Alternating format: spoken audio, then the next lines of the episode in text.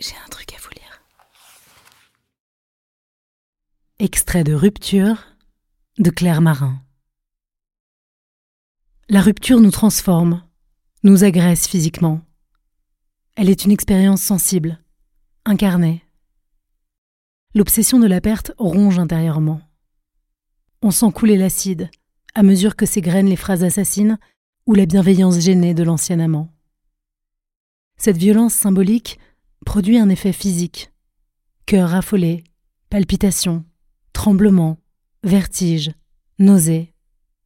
Ce qui faisait ma contenance, mon assise, s'est brisé en moi. La rupture s'écrit sur mon corps. À la différence de la séparation, qui laisserait chacun redevenir la part entière qu'il était déjà auparavant, comme le rappelle l'étymologie, la rupture est une déchirure. Elle ne retrouve que rarement les contours nets de chacun. On ne rompt pas comme on découpe le long des pointillés, respectant soigneusement le patron, qui reprend notre forme exacte. On déchire le tissu d'une vie commune où les identités des uns et des autres se sont si étroitement mêlées que plus personne ne sait vraiment où il commence et où l'autre s'arrête. Traverser la nuit. Cette incapacité à dormir nous tue à petit feu.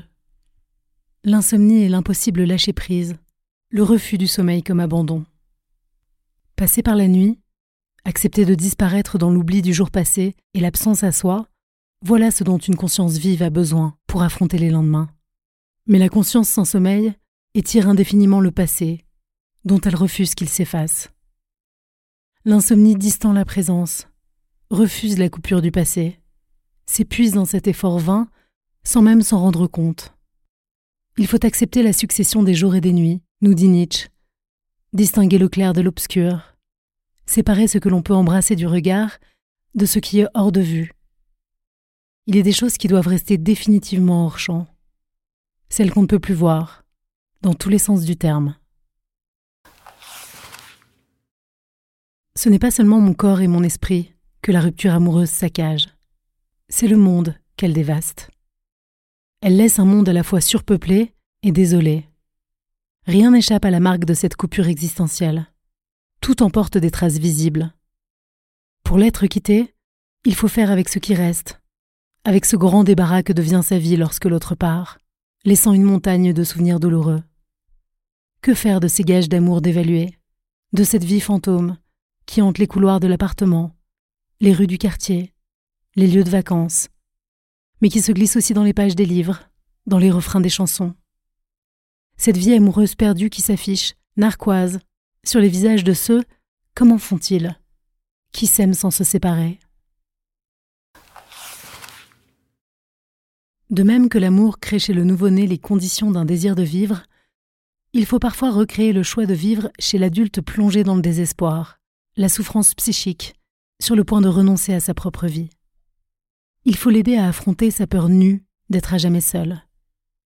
En ce sens, mettre au monde et soigner un chagrin d'amour ne sont pas des tâches si différentes. Il s'agit de prodiguer à ceux que l'existence a écorchés une nouvelle peau d'affection et de confiance, dont on sait à quel point elle est nécessaire pour se construire ou se reconstruire. C'est parce qu'il est arrachement que l'oubli est parfois si difficile. Parce qu'il confirme la perte définitive d'un être ou d'un mode d'être dont je ne crois pas pouvoir supporter l'absence sans m'effondrer. En ce sens, il n'y a pas de petite écorchure. Tout dépend de la manière dont une dissonance résonne dans notre histoire. Une petite écorchure est insupportable sur une peau brûlée. Se désaccoutumer de sa présence. Se déshabituer de la forme que prenait notre monde qui tournait autour de sa silhouette. Accepter la rotation des planètes. Esquisser de nouvelles constellations intimes. Apprivoiser la solitude. Y creuser un espace personnel qui ne soit pas pur vide.